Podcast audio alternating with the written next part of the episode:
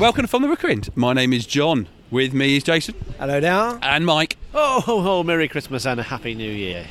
Said with such enthusiasm. Uh, we are three lifelong Watford fans, season ticket holders in Rookery End, and every podcast we do, uh, be it days afterwards, minutes afterwards, as we are now, um, a Watford loss, uh, we try and give our opinion. Uh, Watford have just lost at home 2-1 to Swansea City. Mike, you haven't seen Watford play in the in the flesh since Huddersfield at home. No, Uh, was that a better performance? Marginally. Oh, okay, right. But- well, Jason, I've just I've just done it. what have you done with Mike? Yeah, where's mine? I've got a positive. Sure, I was not expecting. Well, eh, but no, was- they're on a par in terms of. I mean, I'm not angry. I'm just absolutely resigned. Was just talking to, to Jason before we before we started rolling here, and he just resigned. You know, at uh, one 0 down. All, all you know what's going to happen. You know what's going to happen. Watford do not win games one 0 They just do not do it. So Swansea knew all they had to do, for all their limitations, all they had to do was stay in the game, kitchen sink it for the last five minutes, and they were going to get a chance or two, as it happened. Two chances, two goals. It's an inevitable as the day is long, and I don't think anyone in the stadium will be surprised at all at the way that game unfolded after we went ahead. We were fairly comfortable. I don't think Swansea offered much, but then if you look at it, how many saves did Fabianski have to have to make? One after the goal went in. It took Ayew hitting the bar after what 10 minutes to, to get us going. Far too lacklustre from us, far too one paced, a complete lack of uh, imagination, inventiveness, and incisiveness, total inability to break down. Comfortably the worst team in the league. Ultimately, without you know, Swansea didn't run us ragged, but ultimately Watford got what they deserved. Swansea didn't deserve to win it, but we deserved to lose it. Jason, the easy uh, discussion that we heard on several occasions walking up Occupation Road as we now stand outside the Hornet shop is Andre Gray should have scored. Yeah, he might have done, but he didn't lose us that game. No, right, yeah, you, you, you got that right. He should have scored. He should, absolutely should have scored. But what then should have happened after he missed was we should have won that game 1 0. As Mike said, there's no reason why we should have let them get back into it and, and concede two goals in the last five minutes. I'm, I'm hurting just saying those words. Um, I think it was lost four minutes, I'm really, Was to it? be precise, yeah. so God. We, we, but yeah, you're right. So familiar. Um, coming back to Andre, I, I just feel sorry for him. I, I, I really do. He's, he's he's he's lacking confidence in front of goal, but he's still putting himself there to. to I mean, it was a great, it, was a great run and a great ball in as well. He controlled it under pressure. You got to give credit to Fabianski as well. Gomes made a great point blank save, didn't he, against Leicester? And, and everyone was sort of praising Gomes because it's the other way around. We're going to be slating Gray for, for missing. Yeah, he should have scored, but I just feel sorry for him. There's 11 players on that pitch.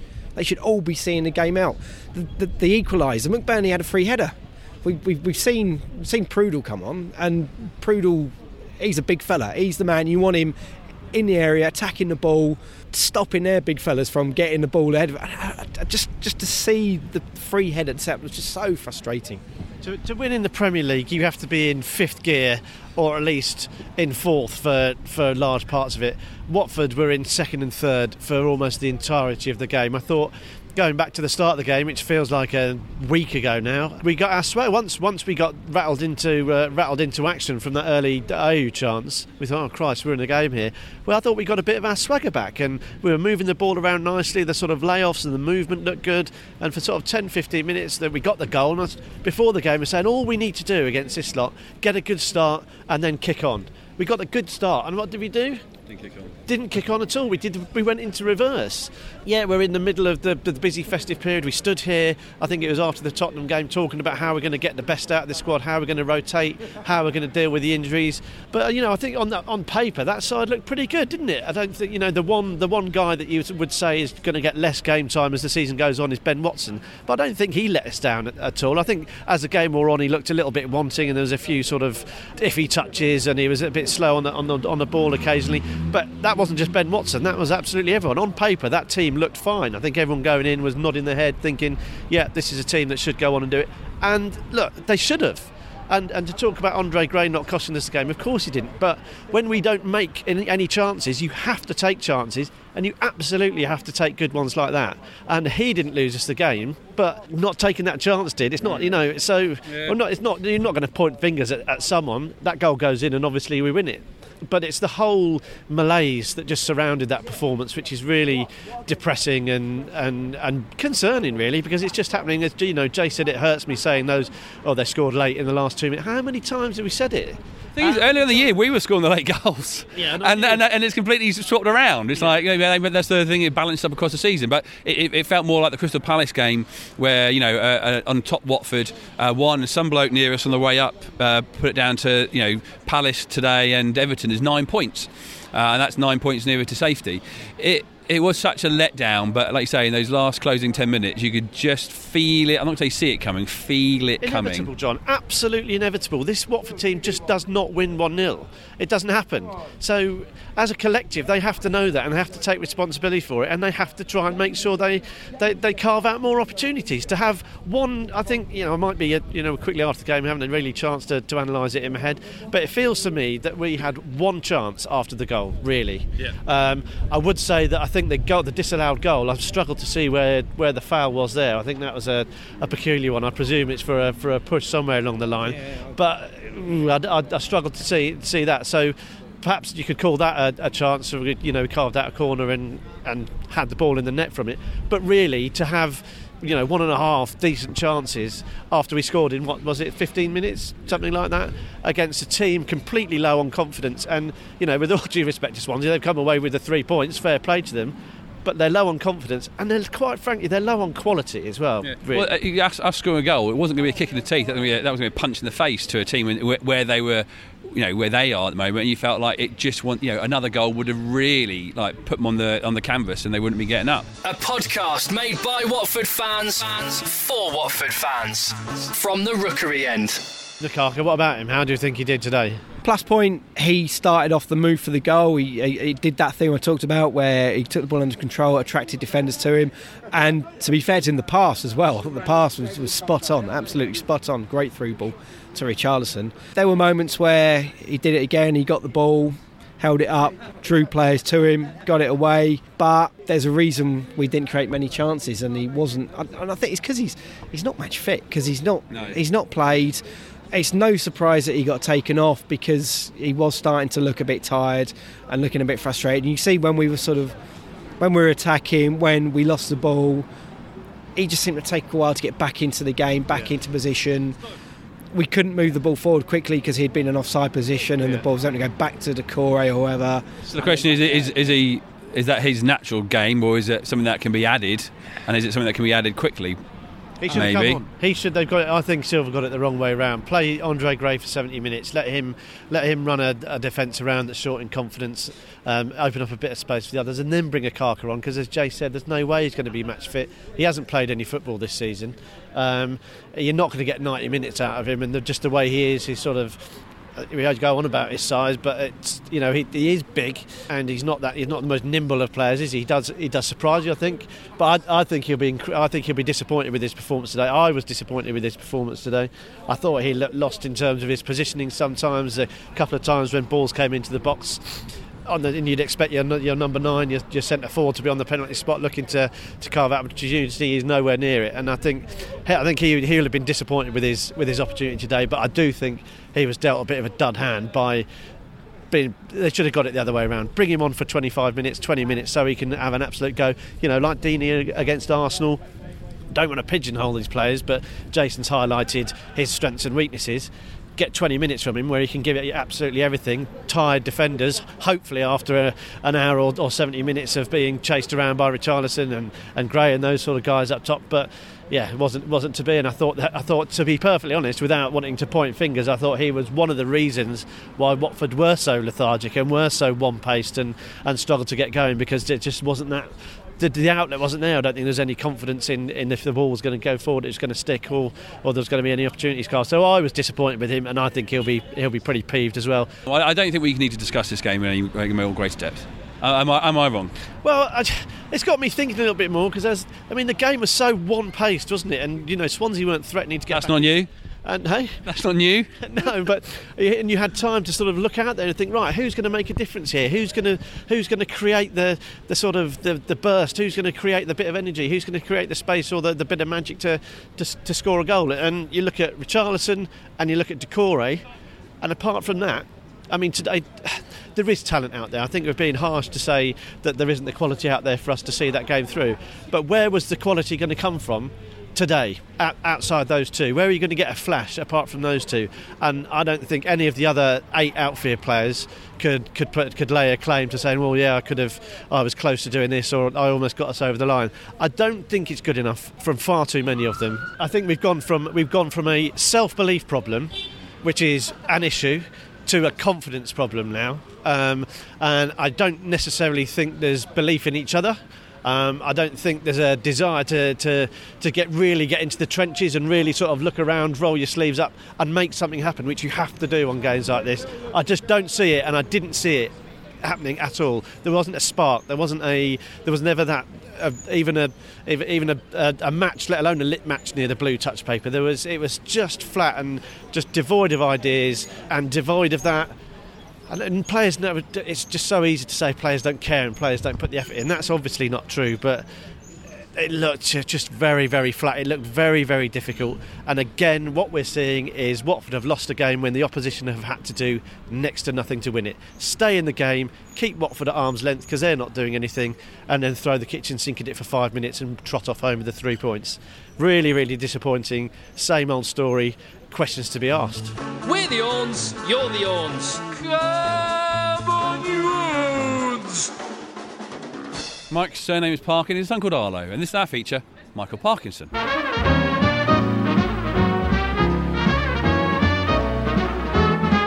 It gives me great pleasure to welcome once again to Michael Parkinson, Arlo. Arlo, how are you doing? Bad. I think we all uh, share that feeling, mate. We know how you feel now. It's coming up to the end of 2017, New Year's Eve, New Year's Day almost upon us, and that means New Year's resolutions.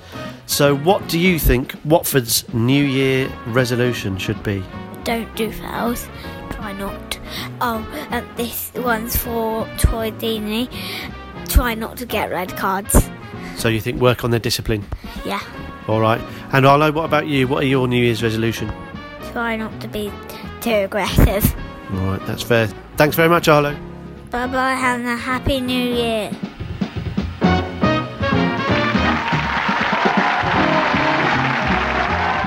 Going to talk to uh, Andy Lewis, uh, who uh, writes the Hornet's Nest, uh, in, in a minute uh, about uh, well several things. One of them, which is how he is continuing this suffering that Watford fans have had. The transfer window is opening. And, and, January is a very fun, funny transfer window. I mean, if you look back at what Watford have acted in those last few windows in January, the question is, has it been successful? Is are we expecting Mike in the next couple of weeks to to do good business and to feel better than we do now and think we have a few more sparks in our team? You know, in 2015, our promotion year, we, we brought in Layún. We paid for him, but everyone else was either loan or free. Guardiola, Watson, Colony, Motta.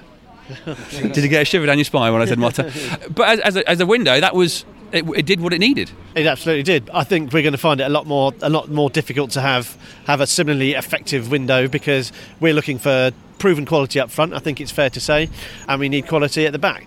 Who's going to be letting those sort of players go in the, in the middle of in the middle of the season? Not Watford, hopefully. So why would any other team? So I think we're going to find it very very difficult to have a, an impactful transfer window. because we didn't really spend, we haven't really- really spent, I don't think, in a, in a January transfer window, Jason. The only year we did was uh, the 2016, where we spent over 30 million pounds, except 19 of that was on uh, two very young players who went straight back out on loan, Doucouré and, and Peñaranda. Um, you know, we spent money on Suarez and Amrabat and Pantilimon. That felt like they were trying to fill some gaps and trying to address as best they could. Yeah, it was just sort of filling gaps in the squad, and I think it's it's it's just it's quite easy to spend a lot of money these days on not much. You need to spend the money to to fill those gaps. It, it's yeah, we're, we're a Premier League club, and we get 198 million or whatever it is pounds every season. Other clubs know that, so other clubs are going to up their prices to make sure that they get as much of that Premier League cash that they can. I mean, you look at Virgil van Dijk, for example, 70 million on a centre back, unbelievable, absolutely unbelievable. But that's it. Again, it's a it's a, a Premier League club selling one of their best assets, probably their best asset to another Premier League club. They are going to squeeze them for every single pound they can. And that's just going to rocket up everyone else's price. The fact that a centre back went for 75 million, well, you're not going to get much for uh, much change anywhere else. But then last year, Mike, uh, we bought Zarate, just under three million quid, but then we also brought in Cleverley on loan at that point, and Niang. Remember Niang? Uh, him on loan as well. That's that's got to be, as Jason says, you know, unless you're going to spend an absolute bomb, the way that what we're going to have to expect is a bunch of loans, uh, maybe some loans with the, the view to buy. But we're not going to get quality players. Niang was a young player who'd shown something. Cleverley was a, an experienced player who was definitely out of uh, favour. Yep, I think last year is a real good example of, of what a January window can look like for a for a Premier League side. Certainly one in our in and around our part of the table, sort of mid to mid to lower league um, team. Zarate was brought in because Pereyra got injured, um, and Zarate obviously got injured. You know, he's he was never. We didn't expect him to pull up any trees. He's a he's a journeyman with a bit of a trouble pass, and the and the same way it goes to Niang. Not quite uh, not quite been around the block as many times as Zarate, but he was brought in to add a little bit of verve and a little bit of um, uh, inventiveness, and because we, we were really really struggling in that department, so he did the best that we could. I think last year. Cleverley is a notable exception. Another great performance from him today. I thought so important to us. Without Cleverley, God knows what would have happened today. I think that's a real good demonstration of what a January window can look like. You're scrabbling around looking to looking for that diamond in the rough, if you like. And for a little while, it looked like Niang was going to going to do that, didn't he? He started off quite well, and then his flaws became quite apparent, and we were glad to see the back of him by the time he went. So that's a sort of benchmark. I would have said it was a, a disappointing January looking back on it, but it just shows how difficult it is easy to easy to identify what you need. Yeah. Much much harder to go out and get, and get the uh, the correct jigsaw pieces to, to complete the picture. The the table that I created there about the last three windows is out on our Twitter at Watford Podcast. Uh, I will also uh, tweet out our uh, squad uh, depth chart of the squad to see you know where where the, the gaps are, and, and we'll talk about the, wh- where things are going and, and how the squad might change, not just the ins but also the outs uh, over the, the next month or so. Jason, you've got one one position that you are allowed, you have to buy a player for. Only one. Mike, you've got the same thing, but Jason's going first. What's that one position you think we need to maybe spend some money, but at least spend money wisely, at least? Striker. Big, little, small, quick, hybrid? Do we have to build him from uh, the genetic uh, genome up? All of those, I think you said big and little, so I'm not sure that Which actually, one? He can, works. he can change Big- big- size, big- like, like big- Mario. You know, boy, Yeah. give him a mushroom, he's big. Someone that can do a bit of everything. They, they are a lone striker. Way back earlier in the season, you asked me what was the most important role in this team, and, and it was that role that I picked because they have so much responsibility and a lot to do. We need someone that can score goals, we know that. Um, we need someone that can break the line, like Andre can do. We need someone who's big, who can hold the ball up, can attract defenders and come away with the ball, can turn, can set the wide players away. It's a lot of work that they need to do there. A lot of work they need to do. Um, and we've got players that can do bits and pieces of that in Deeney, in Okaka, in Gray. We need someone that can do the lot. Mike, Centre back. no midfield? I th- look, I think we're fine in midfield. I think we've got people who work hard. I think we desperately, desperately miss. What I was thinking today was, you know, I don't, you know, Cleverley was great again. I think he tailed off as the game went on because I think the game we were at, the game was running away from us, and he ended up trying to. You, a player like Cleverley, it's easy for him to end up trying to do too much. I think, um, and you get caught out of position, and you end up late in challenges, all that sort of stuff. But we need players like him to, to allow Richarlison, to allow Carrillo, to allow us to play the, the game that we enjoyed watching so much for the for the start of the season, and it just got me thinking how much we miss, you know, um, Chalobah, people in there who work hard. Doucouré shines because he gets in even when he's off his game. He still looks like he's he's still is obviously so instrumental and so important. So I think in midfield we've got we're stacked. We've got the we've got the workhorses. We've got the we've got the skillful guys. Um, we see it too fleetingly from Carrillo. We see it too fleetingly for Pereyra. So I think the jury is out on the on those guys. But we've got options there. We've got Capoue sat on the bench who you know we know we know all about him and we you know about his limitations.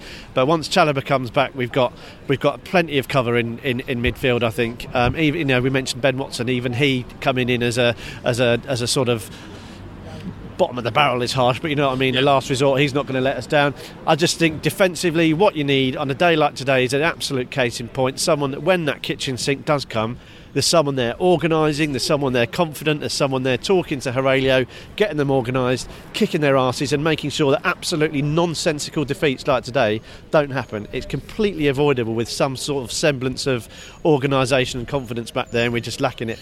Prödl came on. He looks he's looked lost, I think, um, since he's come back from, from injury. Mariappa's nowhere to be seen now. I don't know if he's he's paying the price for, for the game against Huddersfield and some lacklustre performances um, uh, before Christmas. But again, we find ourselves rejigging in defence, and we're and we're suffering as a result of it.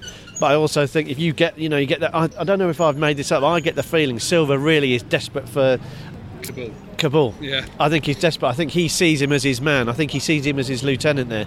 But it, you know, where is he? Um, and I think the other thing, the other player we missed desperately is is Femenía. Uh, because so much, I think a player that came to us with question marks over his defensive ability, and I think we can see he's not the world's best right wing back, but what he does so incredibly well is he gets those gets those that gets us going down that right side. Uh, Richarlison loves playing with him. Carrillo loves playing with him. And as soon as he gets the ball, things can start happening from deep, which is where we've been so successful. Getting the ball, turning it quickly into attack, and we're, we're just lapsing now into that turgid just slow, monotonous, far too easy. You know, get the ball to Richarlison, and he's trying to do it from, from a standing start from the halfway line, which it, it doesn't work like that all too often. Yeah, midfield I think we're fine, but I think defensively we just need we just need that that strong, almost like when do you remember in the nineties when we were about to get relegated and Colin Foster came in. Yeah. And he just he just galvanised everyone. He was that presence, and you soon saw as you saw him in the lineup, you thought, right, big Cole's in there. He's going to sort us out, and we I think I think we need that. I don't think there's any denying the talent in the in the defensive line, but we just haven't hit on the magic formula at all. And all too often, we're looking all at sea when we come under the under the first semblance of pressure, and it, it can't carry on because we're on 25 points, but it's going to be a very, very long. You know, we're going to Manchester City on Tuesday. Um, obviously, we'll beat them now. um, but you know, it's 15, 15, 15 points, Mike. It's only five wins. Only five wins.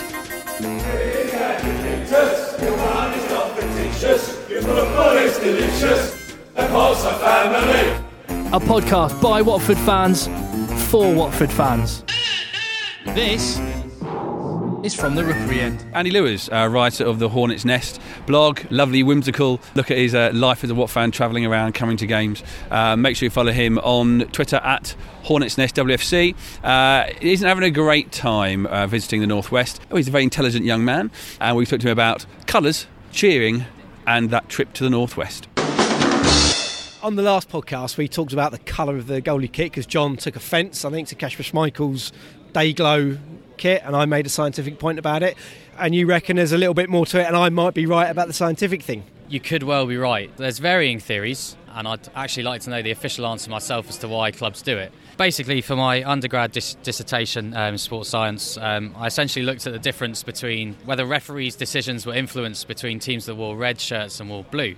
And part of that, you do a lot of research, 10,000 words, which takes up a lot of your time. Not a lot has been done with goalkeeper kits, but in essence, a lot of the research does suggest that referees and certainly players as well can be influenced by the opposition colour. Be it red, for example, is quite an aggressive colour, so red teams may concede more free kicks because the referee deems them to be more aggressive, etc. In terms of bright colours, a lot of the research has sort of been done with red and blue, but bright colours uh, can track people's eyesight, their, their eye line, their attention gaze, um, and some studies suggest that if there's a bright colour, your eyes are more attracted to that. So if you're looking at a bright colour, but you need to slot the ball in the corner of the goal, if you're looking at the bright keeper kit, you're more likely to hit the ball at the goalkeeper. Um, a lot of studies, again, been focused on penalty shootouts because it's easy to replicate. You can't quite replicate a, a run on goal like Andre, Andre Gray's today. Um, but it's, it's a really interesting area. For me, it was kind of just uh, I get to sit and watch football for a term at uni, which was great. Mum and dad didn't quite enjoy having to burn DVDs of Man City versus Man United and Chelsea versus Liverpool, etc. But I, I loved it. I could sit and watch football and, and, talk about it. But it's actually it's a really interesting area, and you know there's, there's more there's more to a kit than uh, than meets the eye really. Traditionally, obviously, clubs will pick red United because it's quite a synonymous colour, but the most successful teams in world football have worn reds: Bayern Munich, Liverpool.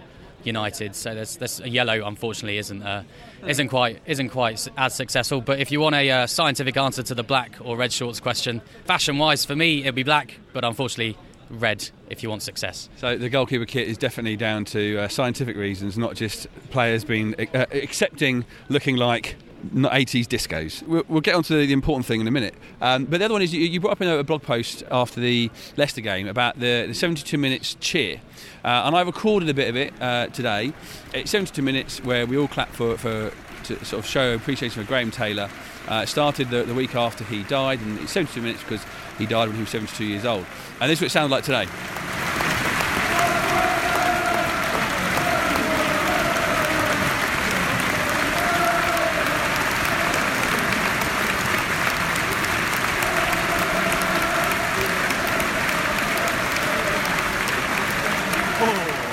Andy, you know, you, you, you said in your blog post that you thought maybe now the time is to stop that. Well, I particularly think that, that was that's the case. For me, recently, it's kind of become a bit of a, an elephant in the room. Um, I've heard a lot of people talk about it in their in their fan groups as they sit sit with each other in, in the stadium, but no one's come out and said what they think publicly. Um, be it that you know people may not want to express their opinions, etc. I'm not I'm not for one second suggesting that or telling people to say you must stop this. That's that's not that's not the aim. Um, it's just to get a different sort of perspective out there. And you know, uh, when I put the blog post out, people have obviously some have disagreed with me, but they've been constructive and justified why they disagree with me, which is absolutely fine. Um, what, what, in what say what in what way are they disagreeing with you to stop that, or is it purely from the fact they want they don't want to stop, you know, representing their feelings towards Graham? So someone someone commented and said uh, the 72nd minute is now GT's forever, which you know, is is fine. However, for me personally, it's kind of got to be an all or nothing thing.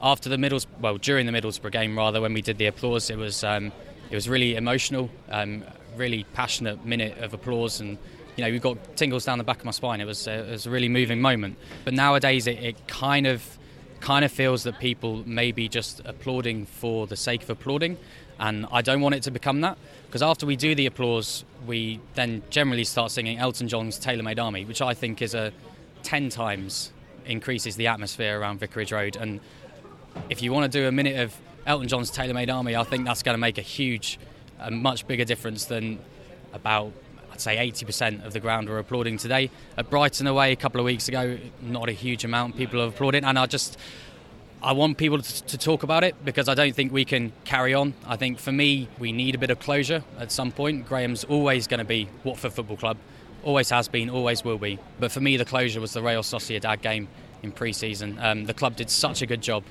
of, uh, of commemorating GT's life. Um, and the souvenir program that came with it was just brilliant. There's got to be a point at some stage in our history where we've kind of, I think we've got to move on yeah. as, as a fan base well, it needs to be. It does. I think I'm at a point with you. Like I think it does need to develop that. You know, certain games like today, where in the 70, uh, 72nd minute we were on top, and there was a bit of positivity, and you notice the time. And I know there's many occasions where all of a sudden someone starts clapping. You go, "What are you clapping?" For? Oh, yes, it's the 72nd minute, yeah. and it doesn't quite feel. Like you say, we need to evolve it. I think somewhere along the line. For example, um, Tuesday against I think it's Tuesday. I forget what day it is this week. Boxing Day. Um, Leicester. Leicester were making a double sub at the time, um, which you know, the advert comes on the comes on the screen, you can't see the clock, and nobody really knows what's going on. And then it comes to the point where people are stood in the stand, potentially watching the clock, waiting for it to turn to 72 minutes, which then decreases the atmosphere in the minutes preceding 72. So it's it's an interesting topic. I, I kind of feel as though someone needed to yeah, say say say something. Um, people are going to disagree, which is absolutely fine. It's an important topic, um, but I think you know we kind of need to get together and think and say, right, I sit in GT's stand. He's always going to be part of Watford Football Club. Perhaps it's time we moved on and did something different. Yeah, it's one of those things that's going to be. I think it will, it will, evolve hopefully even further, and we get the stature out here that we different again. The one thing what fans don't disagree on, Andy, but you're the only one who does, is your trips to the north west. Just sum up exactly the problem that you are giving Watford fans. I began supporting Watford Football Club in 1999 and in 2005 I made my first trip to the northwest. Uh, my dad dragged me and my sister out of school um, to take us up to Anfield to watch the Carling Cup semi-final first leg of between Liverpool versus Watford. And since then, coming up to what our 13th, my 13th anniversary of watching Watford in the Northwest. I've been to watch Watford play in the Northwest of England a total of 22 times. We have won a grand total of zero. We have drawn three and lost 19. I think we've only scored about 10 goals and conceded 40 odd. To make it even worse, we've had two red cards in those games. The opposition have had none. The two penalties that we've had in those games, we've missed them both. And every time we've had a two goal lead, which is three times, we've gone on to draw one and lose two. Burnley this season, I was feeling confident. We were, we were playing all right.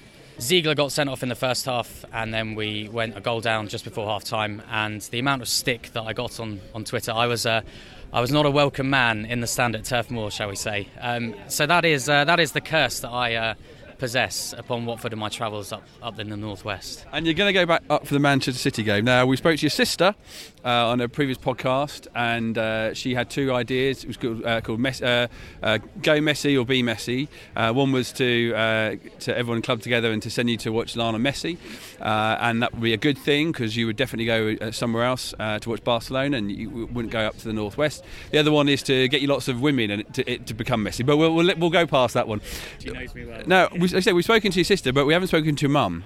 Except we have got a message from your mother, who's currently in Australia, uh, and she felt so strongly that she sent this official announcement for the family.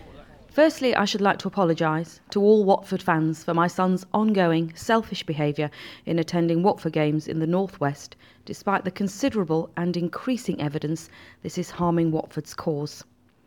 We have tried to exert parental control but as Andrew, not Andy, is 25, I think those days are long gone. Andrew, we brought you up to think about others before yourself. This continued behaviour is letting your family down, you're letting down the team you profess to love, and letting yourself down. Stop it. Love, Mum. So, Andrew, the woman who brought you into this world, who's raised you, is there anything that's going to persuade you not to go up to the northwest?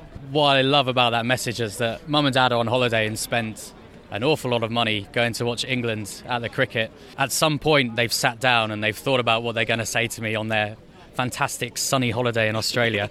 Um, what you heard there was um, it was the disappointed tone of my of my mother, which is ten times worse than any other tone I could imagine. So, if she had said that to my face and and looked me dead in the eye and said, "Andrew, I am disappointed in you," then I would probably think twice about it. But unfortunately, the supporters coach is ten pounds there and back, so uh, it's, it's quite it's quite tricky to say no.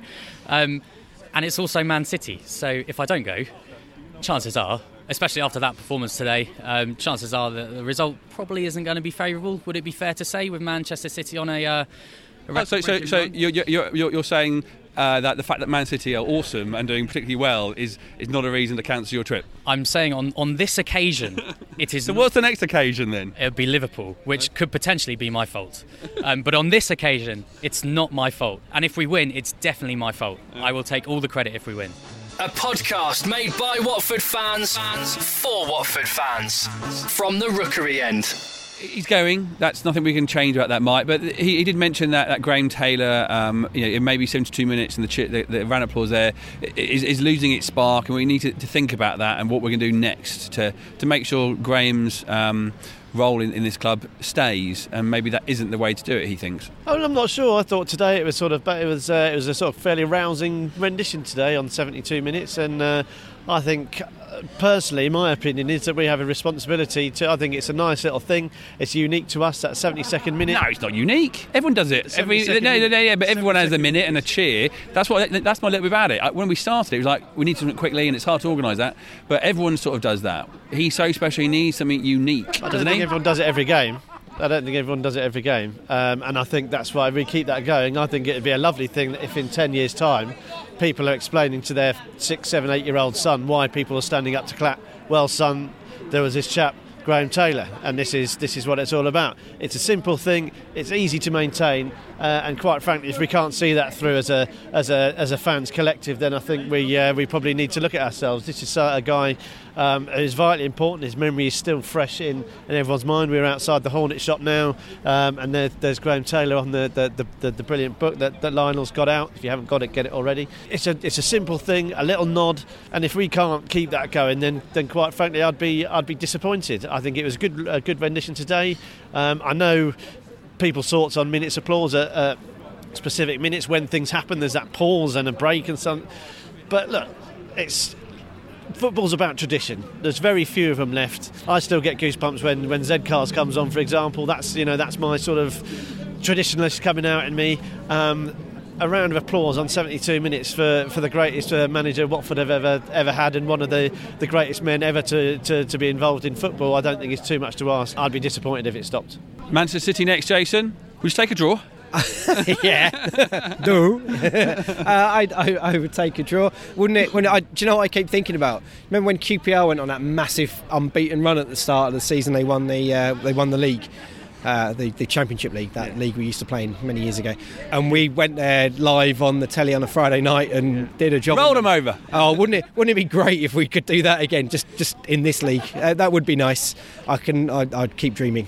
It's the sort of thing that happens in football, isn't it? You look at, you know, uh, Huddersfield coming here, and, and one since the first, you know, slightly different. Huddersfield coming to Watford and Watford going to Man City, but you know, look, funny things happen, don't they? And there is enough talent in the um, in the in the squad to, to make funny things happen. But you know, if we can't see out a game one 0 at home to, uh, to, to Swansea City with, with four minutes left to go, the, the chances of, uh, of us getting anything other than a, a damn good hiding at Manchester City um, on Tuesday are, are are pretty minimal, aren't they? And uh, these guys have got some serious, serious work to do and some soul searching. They've got to look at each other. I think they need to, to look at the man to the left of them, the man to the right, and talk about how they're going to to get through this week because Manchester City on Tuesday. Then we're going to have Bristol City coming here on on on Saturday in the FA Cup. There'll be, you know, the, the Watford crowd will be quiet. It'll be a small crowd. There'll be loads from Bristol City. They're absolutely flying. We've got two incredibly different games, um, two incredibly different challenges, but both as tough as each other in my book. We don't want to be standing here after getting humped by Manchester City again and crashed out uh, crashed out of the FA Cup because you know the rest of the season is going to start looking a bit a bit a bit depressing and a bit like like a slog. So we need to get pretty uh, unscathed from Man City, and by I mean unscathed, losing less than five 0 um, and then hopefully getting a win against Bristol City and and trying to get some momentum going. What I said before this game, the people we saw before the game, we need to kick on from Leicester. We did well. We came back from one 0 down, which we hardly ever do. One two one, rode our luck, worked hard, took our chances got the win that we so desperately needed. Now let's capitalise in it. What have they done? They've fluffed their lines again, unfortunately. So we have to start from. We're back to square one. Incredibly different week. Let's hope that. Uh, let's hope that they have a better week uh, and that we can have a better conversation this time. Uh, this time on Saturday. Uh, thank you very much for listening from the End. Do follow us on uh, social media at Waff Podcast, Instagram, Twitter, and Facebook. And just come on, your horns.